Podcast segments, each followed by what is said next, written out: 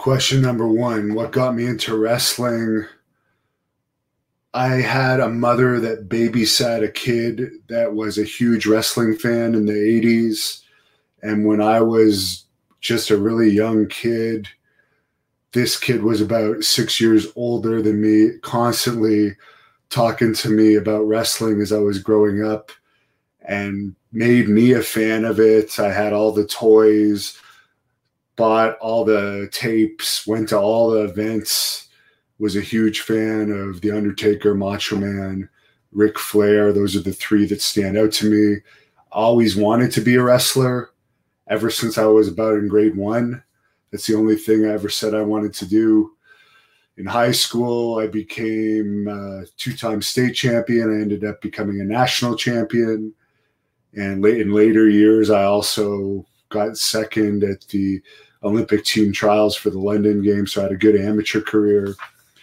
Then I went on to train with both Jacques Rougeau in Montreal and Bruce Hart in the dungeon in Calgary.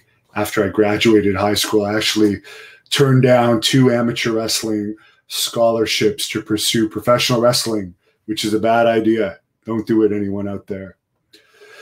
Question number two Which wrestler inspires me? Right now, I would say Terry Funk inspires me the most the older I get, the longer I'm in this business, which has been about 19 years now.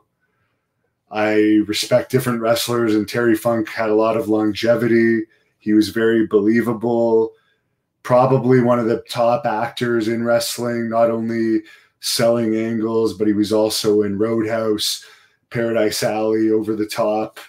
He was a stunt coordinator for Rocky Five with Sylvester Stallone nothing but respect for Terry, and he's a guy that I will call and get advice from here and there.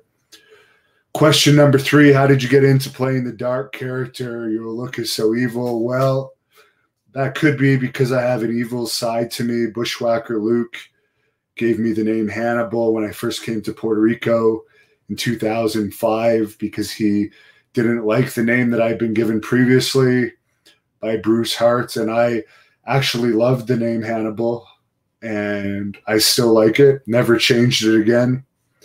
I feel it's very suited to me. I consider myself a vampire in real life. I'm a very violent. I have a violent side to me that can be unleashed very quickly in real life if the right buttons are pressed. And I actually love violence. I actually have a lust for blood and I actually get off on violence. It turns me on. So it's a very similar character to my real personality. My real personality can actually become Hannibal at times. Question number four Am I the blood hunter? I am not. You'd have to ask Kevin Sullivan who the blood hunter is, as Kevin Sullivan is his manager, or Blaze, who's his valet. Question number five If I could go back in an era, which era would I go back to? The 80s, would be the best era. I my look would have done well, my style would have done well. The I used to be a more of a partier in my younger days. I have a wild side to me, so I would have liked that side of the business. I would have liked the travel. I would have liked that wrestlers actually had to be tough in those days, and wrestling was extremely popular in the 80s and the wrestlers made huge money. There was tons of places to work where you could make real money. The sissies in the business didn't last very long, not like today where it's full of basically professional storytelling performers doing gymnastics and performing lame stories. It's not become something that I like what are my hobbies? Question number six. I like to lift weights. I love to run. I love to train in kickboxing and striking. I have trained extensively in grappling in the past, former Canadian Open winner in grappling, former Ontario heavyweight and absolute champion in grappling. But now, the more I train my striking, the more I realize I actually like hitting people and actually enjoy it enjoy the sparring aspects of it too. I like to go to the spa. I like fine dining.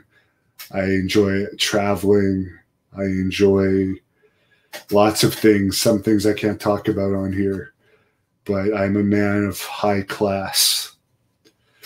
Question number seven favorite country I've ever wrestled in. If you want to consider Puerto Rico a country, I would say Puerto Rico because the ladies there are absolutely gorgeous. The wrestling there at the times I wrestled there was very popular. There was like eight hours, sorry, yeah, there was about eight hours of wrestling on TV a week there. So we were all pretty well known, pretty famous. We were treated well by people on the island. The crowds were big, the crowds were hot, and the travel was easy. The drives were were short so your schedule was very light and you could live a very relaxed lifestyle. Other than in WWC Puerto Rico where they'd often screw with your pay so that that added, added some stress but IWA was really nice. Question number 8 what are my go-to movies my favorite movie would probably be Vision Quest. It's an amateur wrestling movie that is really motivational, like any of the Rocky movies, The Exorcist, Halloween, many horror movies. I probably like horror movies the best. Question number nine How did I start Great North Wrestling? I was promoting out of town shows for Stampede Wrestling in my younger days. I found quickly that you don't get paid very much as an independent wrestler. There's more risk as a promoter but the potential to make more money is greater.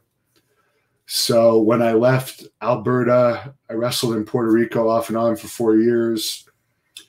When I came back, there was not much going on in Alberta. Stu Hart had died, the dungeon had closed, the Hart House had been sold, Stampede Wrestling had stopped running. So Alberta's near Montana for anyone that doesn't know Canadian geography. Where I live in Ottawa, Ontario is only about three hours from Syracuse, New York. There was not any really quality independent wrestling companies out here.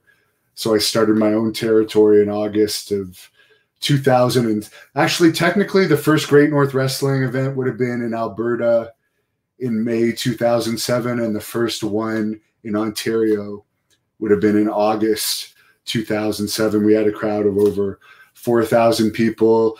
Great North Wrestling has had some huge crowds.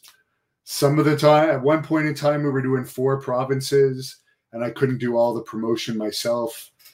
Sometimes that would lead to some bad crowds, so I stopped doing that because I was wearing myself too thin. Now we present usually between, I don't know, anywhere from eight to 10 wrestling events a year, and I do all the promotion for it and make sure that they're a financial success and a presentation success.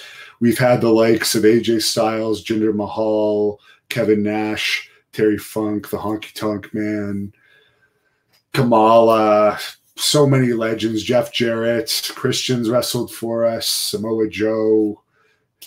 Uh, the list just goes on and on. Brutus Beefcake, too many to name. Gangrel, 2 Cold Scorpio, PCO, and we have great fans of Great North Wrestling, and they're now all over the world because the Hannibal TV stemmed out of Great North Wrestling. It started just as a YouTube channel where I was posting Great North Wrestling videos on it. I then posted some interviews and it blew up. It's now by far the most popular combat sports YouTube channel based in Canada. And I really like to thank all the fans from that. I have over 130 total video 130 million total video views now over 200,000 subscribers and it's growing by leaps and bounds on a daily basis so subscribe to the Hannibal TV on YouTube we're on Twitter and Instagram at the Hannibal TV too you want to follow us on there big things coming for the Hannibal TV and final question is there a wrestler I haven't interviewed yet that I'd really love to interview. Jesse the Body Ventura. He was a wrestler, governor, Hollywood actor in many big films involving Arnold Schwarzenegger and other stars. Governor, uh, conspiracy theorist, TV personality, great guy, one of my heroes. Just like Billy. He's another disciple of Billy Graham, which I'm also a. I'm the I'm the most uh, recent disciple of Billy Graham, who is my mentor. But I had a deal in place with his agent to to interview Jesse this year, but because of the lockdown, the borders have closed. So unfortunately, that may have to hold off till next year because he's not very computer literate. It doesn't look like an online interview is going to be possible. But Jesse the Body Ventura has got to be on the top of my list. And one of these days, I'm going to get you too, Dwayne the Rock Johnson.